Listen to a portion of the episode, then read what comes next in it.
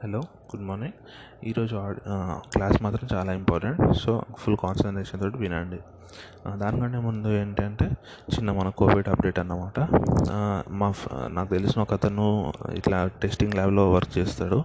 అది ఇక్కడ నెల్లూరు దగ్గర సంథింగ్ సో ఏంటంటే ఇంతకుముందు ఫిఫ్టీన్ హండ్రెడ్ శాంపిల్స్ అలా చేసేవాళ్ళంట. దాంట్లో nearly one sixty to two hundred మధ్యలో వచ్చేవంట పాజిటివ్ కేసెస్. ఇవి ఆర్టీపీసీఆర్ టెస్ట్ అన్నమాట. Normal anti rapid antigen test. కాదు ఆర్టీపీసీఆర్ టెస్ట్ అంటే nearly ten ten to twelve percent positive rate ఉండేది. కాకపోతే లాస్ట్ వన్ వీక్ నుంచి ఏమవుతుంది? Near one fifty two hundred tests ఏమే చేస్తున్నారంట. కాకపోతే పాజిటివ్ కేసు అనేది తగ్గాయంట. ఇప్పుడు జస్ట్ చాలా తక్కువ వస్తున్నాయి అంటున్నాడు అట్లా. అంటే ఇంతకు ఇప్పుడు three four percent positive rate ఉంది అంటున్నాడు. అంటే ఒకలా చూసుకుంటే కొంచెం మంచి న్యూస్ అవునా కాదా? ఎందుకంటే అంటే వైరస్ ఎక్కడికి పోలేదు కానీ ఆ స్ప్రెడ్ అనేది మరి కంట్రోల్ అయిందా? లేకపోతే నిజంగా కొంచెము దాని ఎఫెక్ట్ తగ్గిందా అంత మరి మనకు తెలియదు మనలాంటి వాళ్ళకి కానీ అతను చెప్తుంది అయితే అదే. నాకు కొంచెం తగ్గినట్టే ఉందిరా అని చెప్తున్నాడు అట్లా. మా అంటే మా ఫ్రెండ్ అన్నమాట అతను. సో అది చెప్తున్నాడు. కాకపోతే ఇంకొక విషయం కూడా గుర్తుంచుకోవాలి. ఇప్పుడు యూకేలో ఇటలీలో ఇక్కడ లండన్ అంటే మొత్తం యూరోపియన్ కంట్రీస్ సైడ్ ఏమవుతుంది? వాళ్ళ దగ్గర లాస్ట్ వన్ వీక్ నుంచి మనం న్యూస్ చూస్తున్నాం ఏంటి? కొత్తగా లాక్డౌన్స్ పెడుతున్నారు. కొత్తగా కండిషన్స్ పెడుతున్నారు కొత్త కేసెస్ పెరుగుతున్నాయి అది ఇది అని చెప్పి. అందుకే మన యూరోపియన్ మార్కెట్స్ కూడా లాస్ట్ త్రీ ఫోర్ డేస్ నుంచి చూసుకుంటే లాస్ట్ త్రీ ఫోర్ ట్రేడింగ్ డేస్లో నెగిటివ్గానే ఓపెన్ అవుతున్నాయి అన్నమాట. రోజు ఈ కోవిడ్ కేసు ఒక ఇట్లా కోవిడ్ కేసు పెరుగుతున్నాయి లాక్డౌన్స్ వస్తున్నాయి అనే భయంతో యూరోపియన్ మార్కెట్స్ అనేవి రోజు నెగిటివ్గా ఓపెన్ అవుతున్నాయి. అంటే ఏంటి? మనం కూడా అజాగ్రత్తగా ఉండకూడదు అసలే. వీలైనంత వరకు సేఫ్గానే ఉండాలి. ఏంటి? అవసరం లేకుండా తిరగడాలు అవసరం లేకుండా మాత్రం అసలే ట్రావెలింగ్ పెట్టుకోకూడదు. ఎందుకంటే ఇప్పుడు మనం ట్రావెలింగ్ చేస్తున్నామంటే అసలే కొత్త కొత్త ప్లేస్కి వెళ్తున్నామంటే తెలియదు కదా మనకు అక్కడ ఎట్లా ఉంటుంది అదంతా. సో అందుకే అవసరం లేనప్పుడు మాత్రం ట్రావెలింగ్ పెట్టుకోకండి మీరైనా. ఇప్పుడున్న ప్లేస్లోనే ఉండండి. పని ఏదైనా ఖచ్చితంగా అక్కడికి వెళ్ళాలి అంటే తప్పితే వెళ్ళకండి. ఏదో ఒట్టిగా చూసొద్దాము. అక్కడ ఎలా ఉంది చూసొద్దాము. అక్కడ ఏం జరుగుతుందో చూసొద్దాము అని సెట్ చేసుకుందాం. ఇవన్నీ వద్దు ఇప్పుడు. ఎందుకంటే రిస్క్ ఎందుకు అవునా? అట్లా ఎట్లా ఇక్కడ కొంచెం తగ్గినాయి కాబట్టి ఇంకొంచెం మనకు తగ్గితే అంటే వర్క్ ఉన్న వాళ్ళు వెళ్ళకపోతే నడవదు కదా. అవసరం లేని వాళ్ళ గురించి చెప్తున్నా అట్లా. అదొకటి. సో మంచి విషయమే. కొంచెం కేసెస్ అనేవి తగ్గాయి అంటే మనం అట్లా. మళ్ళీ సెకండ్ వేవ్ అనేది రావచ్చు. ఇప్పుడైతే ఫస్ట్ వేవ్ అయితే దాదాపు తగ్గింది. ఇంతకుముందు పోల్చుకుంటే sixty fifty to sixty percent cases తగ్గాయి అని చెప్తున్నాడు తనైతే. అట్లా. సో ఇప్పుడు న్యూస్కి వద్దాం ఇక్కడ మనం ఏం చెప్పుకున్నాము నిన్న? నిన్న మొత్తం వాలటిలిటీ గురించి అది చెప్పుకున్నాం కదా. సేమ్ దాని ఎగ్జాంపుల్ నిన్న మార్కెట్ చూస్తే. ఒక్కటి ఏంటంటే ఓలటైల్ అంటే ఏంటి? ఓలటైల్ అంటే ఫుల్ అంటే ఎటన్నా జరగవచ్చు అని. రిస్క్ ఎక్కువ అంటే ఏంటి? పడిపోతుందని కాదు కదా రిస్క్ అంటే. రిస్క్ అంటే ఏంటి? ఫుల్ డ్రాప్ అవ్వచ్చు ఫుల్ పెరగవచ్చు అట్లా. దాన్ని మనం వాలటిలిటీ అంటాం అవునా? నిన్న ఇప్పుడు ఏం జరుగుతుంది? కొంచెం భయం భయం ఉన్న సిచ్యువేషన్లో మీరు ఆలోచించండి. ఇప్పుడు స్టాక్ హోల్డ్ చేస్తున్న వాళ్ళు ఉంటారు. సడన్గా దాని ప్రైస్ వన్ పర్సెంట్ పడిపోయింది అనుకోండి అప్పుడు చాలామంది ఇట్లాంటి సిచ్యు వొలటిలిటీ ఎక్కువ ఉన్నప్పుడు ఏమవుతుంది అంటే ప్యానిక్ సెల్లింగ్ ప్యానిక్ బయింగ్ అనేది ఎక్కువ ఉంటుంది అనమాట ఎందుకు? ఎందుకంటే యూఎస్ ఎలక్షన్స్ ఉంది కదా. ఇప్పుడు నార్మల్గా ఏంటి? ట్రంప్ అనేది ట్రంపే వస్తాడు అనుకోండి మరి ఎక్కువ కరెక్షన్ ఉండకపోవచ్చు. అదే జో బిడెన్ అతను గెలుస్తాడు అనిపించింది అనుకోండి ఫస్ట్ ఒక ఏంటి? దానికి ముందు ఒక వన్ ఆర్ టూ డేస్ కొంచెం కరెక్షన్ ఉంటుంది. అతను వచ్చిన తర్వాత మళ్ళీ ర్యాలీ ఉంటుంది. అది మనం చెప్పుకున్నాం కదా. సో నా ఇండియన్ మార్కెట్లో అదే జరిగింది. యూఎస్ మార్కెట్లో కూడా అదే జరిగింది. ఫస్ట్ ఇండియన్ మార్కెట్లో ఏంటి? రిలయన్స్ వాళ్ళ ఫస్ట్ మన ట్రిగ్గర్ పాయింట్ ఏంటో చూద్దాం. రిలయన్స్ వాళ్ళది ట్రిగ్గర్ పాయింట్ అది కాకుండా బ్యాంక్లో కొటాక్ మహేంద్రది ట్రిగ్గర్ పాయింట్ ఈ రెండు ఏంటో చూద్దాం. ఫస్ట్ రిలయన్స్ వాళ్ళది ఏంటంటే రిలయన్స్ వాళ్ళు మన ఫ్యూచర్ గ్రూప్ అక్వైర్ చేశారని చెప్పుకున్నాం కదా మనము. మన బిగ్ బజార్ ఇవన్నీ. సో వాళ్ళది ఏమైంది? ఏంటి? అది యాక్చువల్గా ఆమె అమెజాన్లో ఫ్యూచర్ గ్రూప్ సారీ ఫ్యూచర్ గ్రూప్లో అమెజాన్ వాడికి కూడా కొంచెం స్టేక్ ఉండే అన్నమాట. వాళ్ళు అమెజాన్ వాళ్ళు కేసు వేస్తారన్నమాట ఆర్బిట్రేషన్ కేసు ఈ రిలయన్స్ వాడు దాన్ని కొనుక్కోవడం అనేది కరెక్ట్ కాదు. దానిలో నాకు ఆల్రెడీ స్టేక్ ఉంది. నా నా ఇప్పుడు నాకు నష్టము. సో అట్లా కేసేస్తాడు అనమాట సో ఆర్బిట్రేటర్ ఉంటాడు కదా వాడు జడ్జ్మెంట్ పాస్ చేస్తాడు ఏమని ఈ డీల్ని ఇప్పుడు ఆపండి. అంటే ఇది సెటిల్ అయ్యే వరకు ఈ గొడవ సెటిల్ అయ్యే వరకు మీరు డీల్ తోటి ప్రొసీడ్ అవ్వకండి అని చెప్పాడు అనమాట సో దీని ఇప్పుడు ఆలోచించండి. ఈ ఫ్యూచర్ గ్రూప్ కొన్న రోజు రిలయన్స్ పెరిగిందా లేదా? పెరిగింది. ఇప్పుడు ఆ డీల్ హాల్ట్లోకి వచ్చింది అంటే రిలయన్స్ తగ్గుతుందా లేదా? తగ్గుతుంది సో నిన్న అదే జరిగింది. మేజర్గా రిలయన్స్ నియర్లీ ఫోర్ పర్సెంట్ తగ్గింది. అంటే ఆలోచించండి ఫోర్ పర్సెంట్ ఇప్పుడు నిఫ్టీ ఇండెక్స్లో రిలయన్స్ పర్సెంటేజ్ ఎంత? వెయిటేజ్? నియర్లీ ఫిఫ్టీన్ పర్సెంట్ నిఫ్టీలో రిలయన్సే ఉంటుంది. అంటే ఏంటి? రిలయన్స్ ఫోర్ పర్సెంట్ తగ్గిందంటే దాంట్లో ఫిఫ్టీన్ పర్సెంట్ నిఫ్టీకి అక్వైర్ చేయొచ్చు కదా. అదే సారీ అట్రిబ్యూట్ చేయొచ్చు కదా. అంటే four percent into fifteen percent అనుకోండి. పాయింట్ సిక్స్ పర్సెంట్ అవునా? నిన్న Nifty one point five percent తగ్గింది. One point four three something అలాగా. దాంట్లో పాయింట్ సిక్స్ పర్సెంట్ రిలయన్స్ వల్లనే తగ్గింది. అట్లా. మరి మిగతా పాయింట్ ఎయిట్ పర్సెంట్ ఎలా తగ్గింది? ఇది బ్యాంకు బ్యాంక్స్ వల్ల తగ్గింది. ఇక్కడ కూడా ఒకటి వచ్చింది అన్నమాట ఏమని? బ్యా కోటాక్ మహీంద్రా వాళ్ళు ఇండస్ ల్యాండ్ బ్యాంక్ని అక్వైర్ చేసుకుంటారని మన న్యూస్ వచ్చింది సాటర్డే రోజు నైట్ కాకపోతే ఏమైంది? నిన్న ఓపెన్ ఓపెన్ అవ్వక ముందే వీళ్ళు క్లారిటీ ఇచ్చేసారు ఇండస్ ఇండస్ ల్యాండ్ బ్యాంక్ వాళ్ళు. లేదు మేము అలా ఏం అమ్మట్లేదు అని చెప్పి. సో దానివల్ల ఏంటి? అందరు ఎక్స్పెక్టేషన్స్ పెట్టుకున్నారు. ఆ ఎక్స్పెక్టేషన్స్ రీచ్ అవ్వలేదు. ఆటోమేటిక్గా ప్రైస్ పడిపోతుంది కదా పడిపోయింది. యాక్చువల్గా అయితే ఏంటి మహా అయితే కొంచెం పడిపోవాలి అంతే. ఇదేం పెద్ద న్యూస్ కాదు. కాకపోతే ఇక్కడ వొలటిలిటీ ఎక్కువ ఉంది కాబట్టి బాగా ప్యానిక్ సెల్లింగ్ ఉంటుంది అనమాట నిన్న నిఫ్టీ లెవెన్ థౌజండ్ మొన్న లెవెన్ థౌసండ్ నైన్ థర్టీ ఉండే కదా. So eleven thousand eight fifty వరకు వచ్చింది. ఎయిట్ ఫిఫ్టీకి రాగానే ఇంక అందరు భయపడ్డారు. ఇంకా పడిపోతుందేమో ఇంకా పడిపోతుందేమో అని ఉన్న వాళ్ళు కూడా అమ్మేశారు. సో అది eleven thousand seven seven ten వరకు కూడా వెళ్ళింది ఒక స్టేజ్లో అట్లా. అంటే ప్యానిక్ సెల్లింగ్ ఎక్కువ ఉంటుంది ఓలటైల్ మార్కెట్స్లో అది గుర్తుంచుకోవాలి మనం. మనది కాకపోతే ఏంటి మళ్ళీ మధ్యాహ్నం టూ తర్వాత కొంచెం రికవర్ అయింది. రికవర్ అయ్యి రికవర్ అయ్యి లెవెన్ థౌసండ్ సెవెన్ సెవెంటీ దగ్గర క్లోజ్ అయింది. అట్లా. ఇక్కడ మనం ఏం చెప్పి ఎందుకు గుర్తుంచుకోవాలి అంటే వొలటిలిటీ ఇట్లా ఇప్పుడు ఆలోచించండి. ప్రైజెస్ అనేది తగ్గాయి. అవునా కదా? స్టాక్ ఇండెక్స్ ప్రైస్ తగ్గింది. సారీ ఇండెక్స్ తగ్గింది. లెవెన్ థౌసండ్ నైన్ థర్టీ ఉంటే ఇప్పుడు లెవెన్ థౌసండ్ సెవెన్ సెవెంటీ దగ్గర క్లోజ్ అయింది. అంటే వన్ సిక్స్టీ పాయింట్స్ తగ్గింది. అవునా? అంటే వన్ సిక్స్టీ పాయింట్స్ తగ్గిందంటే ఏంటి? Nearly one point five percent తగ్గింది. మరి అట్లా చూసుకుంటే కాల్ ప్రీమియం చాలా తగ్గాలి కదా. ఎందుకంటే ప్రైస్ తగ్గింది కాబట్టి కాల్ ప్రీమియమ్స్ తగ్గాలి కదా. సో మరి కాల్ ప్రీమియమ్స్ ప్రైస్ తగ్గినంత అగ్రెసివ్గా తగ్గిందా? తగ్గలేదు. కాల్ ప్రీమియమ్స్ అనేవి తగ్గలేవు. ఎందుకు తగ్గలేదు? ఎందుకు తగ్గలేదంటే ఒలటిలిటీ ఇంకేమైనా తగ్గ ఒలటిలిటీ కూడా ఏం తగ్గలేదు కదా. అంటే పెరిగింది. అంటే ఈరోజు కనుక ఒకవేళ పెరిగింది అనుకోండి నిఫ్టీ అప్పుడు ఆటోమేటిక్గా మళ్ళీ ఈ కాల్స్ అన్నీ పెరగాలి కదా. అందుకే ఇక్కడ ఈ లా హై వాలటిలిటీ ఉన్న డేస్లో ఏం జరుగుతుంది అంటే స్టాక్ ప్రైస్ పడిపోయినా కూడా దాని ఆప్షన్స్ దాని ఆప్షన్ ప్రీమియమ్స్ అనేవి మరీ అంత రేంజ్లో పడిపోవు. కొంచెం కంట్రోల్లోనే ఉంటాయి ఆప్షన్ ప్రీమియమ్స్ అట్లా. అది ఇంపార్టెంట్ పాయింట్ సెకండ్ యూఎస్ మార్కెట్లో కూడా అదే జరిగింది. మనది ఫస్ట్ ఓపెన్ అవుతుంది తర్వాత యూఎస్ ఓపెన్ అవుతుంది కదా. నిన్న యూఎస్ మార్కెట్లో కూడా అదే జరిగింది అన్నమాట ఏమైంది? Nearly S&P five hundred nearly two point five percent డౌన్లో ట్రేడ్ అయింది. డౌ జోన్స్ కూడా అట్లనే ట్రేడ్ అయింది. ఎందుకు? నాస్డాక్ కూడా అట్లనే ట్రేడ్ అయింది. ఎందుకంటే వాళ్ళది స్టిములస్ అగ్రిమెంట్ అంటే వాళ్ళ స్టిములస్ ఉంది.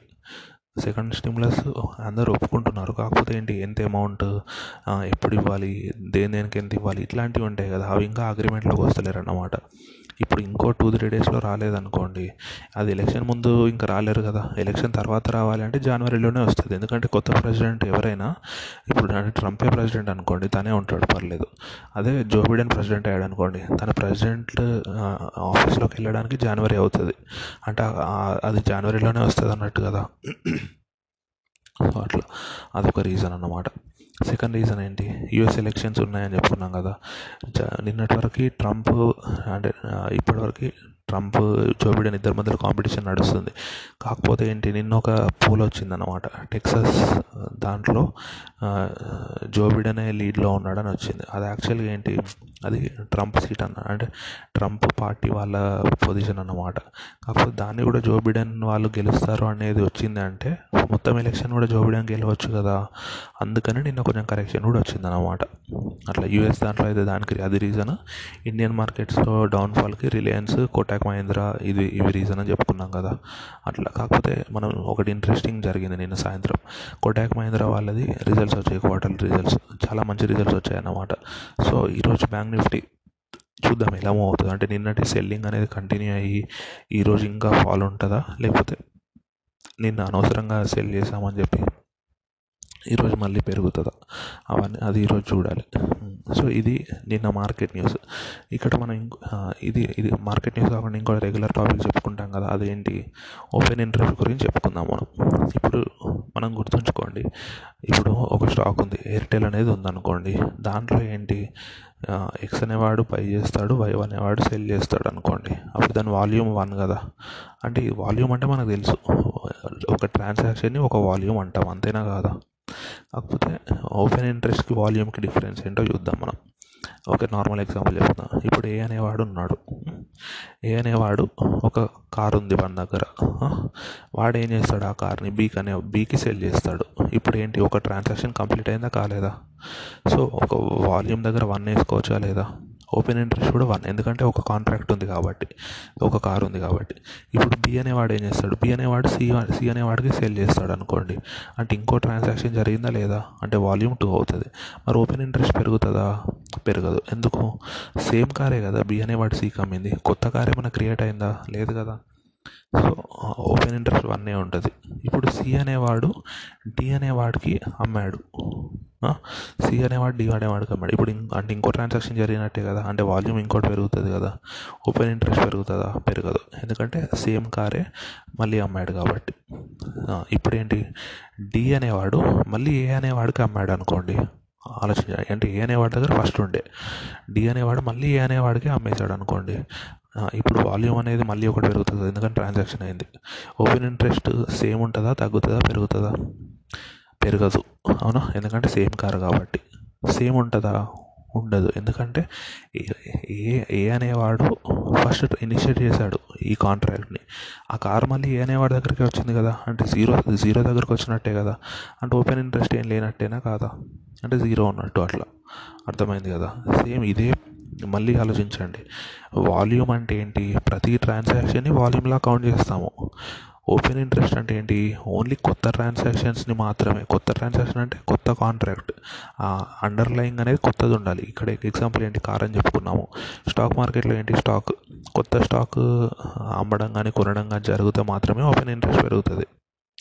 మామూలు ట్రాన్సాక్షన్ ఏ అనేవాడు బీకి అమ్మాడు open interest one volume one B అనేవాడు సికి అమ్మాడు ఓన్లీ వాల్యూమ్ పెరుగుతుంది. Volume two open interest one C అనేవాడు డీకి అమ్మాడు volume three open interest one D అనేవాడు మళ్ళీ ఏకి అమ్మాడు అనుకోండి వాల్యూమ్ ఫోర్ కాకపోతే ఓపెన్ ఇంట్రెస్ట్ జీరో అయిపోతుంది. ఎందుకంటే ఏ అనేవాడు స్టార్ట్ చేసి మళ్ళీ వాడి దగ్గరికి కార్ వచ్చింది కాబట్టి సేమ్ దీంట్లో స్టాక్ మార్కెట్లో కూడా అదే జరుగుతుంది అన్నమాట మనకి ఓపెన్ ఇంట్రెస్ట్ అనేది చాలా ఇంపార్టెంట్ ఇండికేటర్ అంటే one of the important indicator అదొకటే కాదు. దాన్ని ఎలా అనలైజ్ చేస్తాము? ఇప్పుడు ఆలోచించండి మనము. ఒక స్టాక్ అనేది పెరుగుతుంది అనుకోండి ఒక స్టాక్ ఉంది. ఎగ్జాంపుల్ ఇప్పుడు Nifty eleven thousand eight hundred ఉంది. రౌండ్ ఫిగర్ తీసుకున్నాం. ఓపెన్ ఇంట్రెస్ట్ అంటే ఏంటి? ప్రతి స్ట్రైక్ ప్రైస్ దగ్గర ఓపెన్ ఇంట్రెస్ట్ ఉంటుంది. అంటే లెవెన్ థౌసండ్ నైన్ హండ్రెడ్కి ఓపెన్ ఇంట్రెస్ట్ ఉంటుంది. లెవెన్ ట్వెల్వ్ థౌసండ్కి ఉంటుంది. లెవెన్ థౌసండ్ ఎయిట్ హండ్రెడ్కి ఉంటుంది. లెవెన్ థౌసండ్ సెవెన్ హండ్రెడ్కి ఉంటుంది. ఓపెన్ ఇంట్రెస్ట్ అంటే ఏంటి? ఎంతమంది ఎన్ని కాంట్రాక్ట్స్ కొత్తవి ఎంటర్ అయ్యారు అని అంతేనా కాదా? అట్లా. ఇప్పుడు ఓపెన్ నిన్నే ఇప్పుడు నిన్న ఏమైంది ఓపెన్ ఇంట్రెస్ట్ అనేవి చాలా తగ్గినాయి. ఏ ఓపెన్ ఇంట్రెస్ట్ కాలా పుట్టా? ఇక్కడ గుర్తుంచుకోవాల్సింది ఏంటంటే పుట్స్ అనేవి తగ్గాయి. పుట్ ఓపెన్ ఇంట్రెస్ట్ తగ్గిందంటే ఏంటి? అది స్టాక్ మార్కెట్ పడిపోతుందనా పెరుగుతుందనా? మనం అట్లా చెప్పలేం కానీ వీలైనంత ఆలోచించండి. ఇది నెగటివ్ సింబల్ నెగటివ్ ఇండికేషనే పాజిటివ్ ఇండికేషన్ కాదు. పుట్ పుట్లో ఓఏ తగ్గిందంటే దాని అర్థం ఏంటి? పుట్ కాంట్రాక్ట్స్ ఎవరు రాయడానికి ఇష్టపడట్లేదు అని. అంటే ఇప్పుడు ఎందుకు రాయడానికి ఇష్టపడరు? ఆప్షన్ సెల్లర్స్ ఎందుకు ఇష్టపడట్లేదు? పుట్ పుట్ కాంట్రాక్ట్స్ ఎంటర్ అవ్వడానికి. ఎందుకంటే వాళ్ళు భయపడుతున్నారు. స్టాక్ మార్కెట్ ఇంకా పడిపోవచ్చు అని. అందుకే వాళ్ళు రాయట్లేదు కదా. ఎందుకంటే వాళ్ళు పుట్ ఆప్షన్ సెల్ చేశారనుకోండి మళ్ళీ నిఫ్టీ పడిపోయింది అనుకోండి ఎవరికి నష్టము? సెల్లర్కే నష్టం కదా. అందుకే వాళ్ళు సెల్ చేయట్లేదు పుట్ ఆప్షన్స్.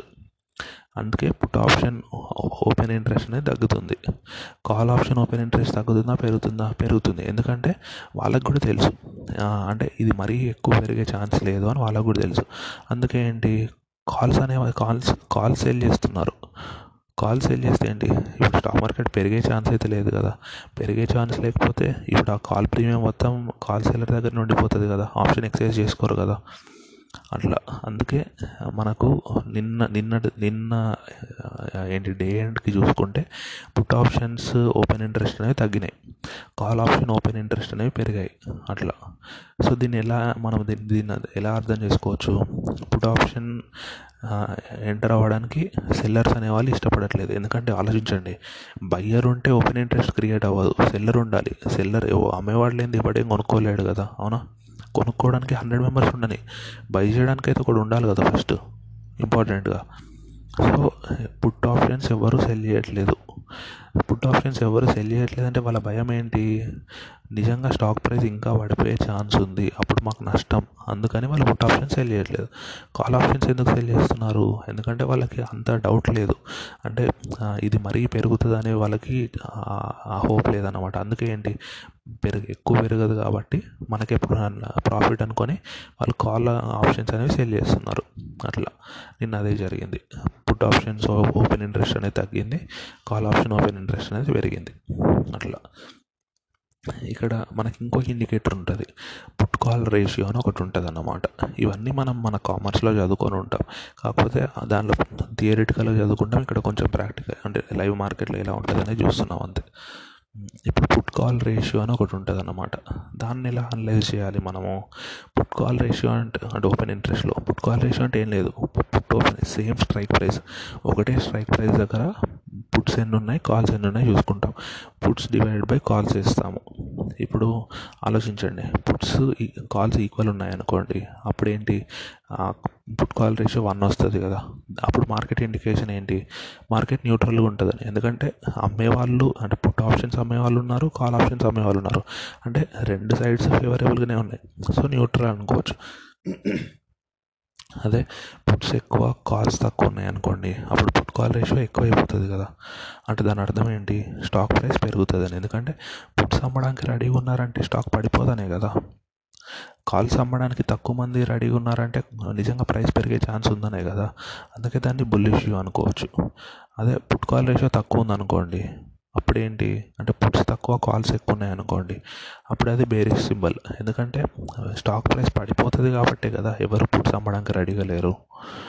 స్టాక్ ప్రైస్ పెరగదు కాబట్టే కదా కాల్స్ అందరూ అమ్ముతున్నారు. అందుకే మనకి పుట్ కాల్ రేషియో అప్పుడు తక్కువ ఉంటుంది అన్నమాట అదొకటి ఇంపార్టెంట్. ఈ మూడు important. Put call ratio full form ఏంటి? పుట్ ఏంటి? Put open interest divide by call open interest. Inputs ఎక్కువ ఉన్నాయనుకోండి కాల్స్ కంటే దాని అర్థం ఏంటి మనకి బుల్లిష్ వ్యూ అన్నట్టు. పుట్స్ ఈక్వల్ టు కాల్స్ అనుకోండి దాని అర్థం ఏంటి న్యూట్రల్ వ్యూ అనుకోండి పుట్సే తక్కువ కాల్సే ఎక్కువ ఉన్నాయనుకోండి దాని అర్థం ఏంటి బేరిష్ అంటే పడిపోతుంది స్టాక్ అని అట్లా. సో ఇట్లా అనలైజ్ చేసుకోవాలి మనం. ఇవన్నీ కొంచెం కన్ఫ్యూజింగ్ అనిపిస్తాయి. కాకపోతే ఏంటంటే దాని గురించి చూస్తున్న కొద్దీ మళ్ళీ మళ్ళీ చదువుతున్నప్పుడు అర్థమవుతుంది అట్లా. టెన్షన్ పడకుండా పీస్ఫుల్గా ఉండండి. All the best thank you so much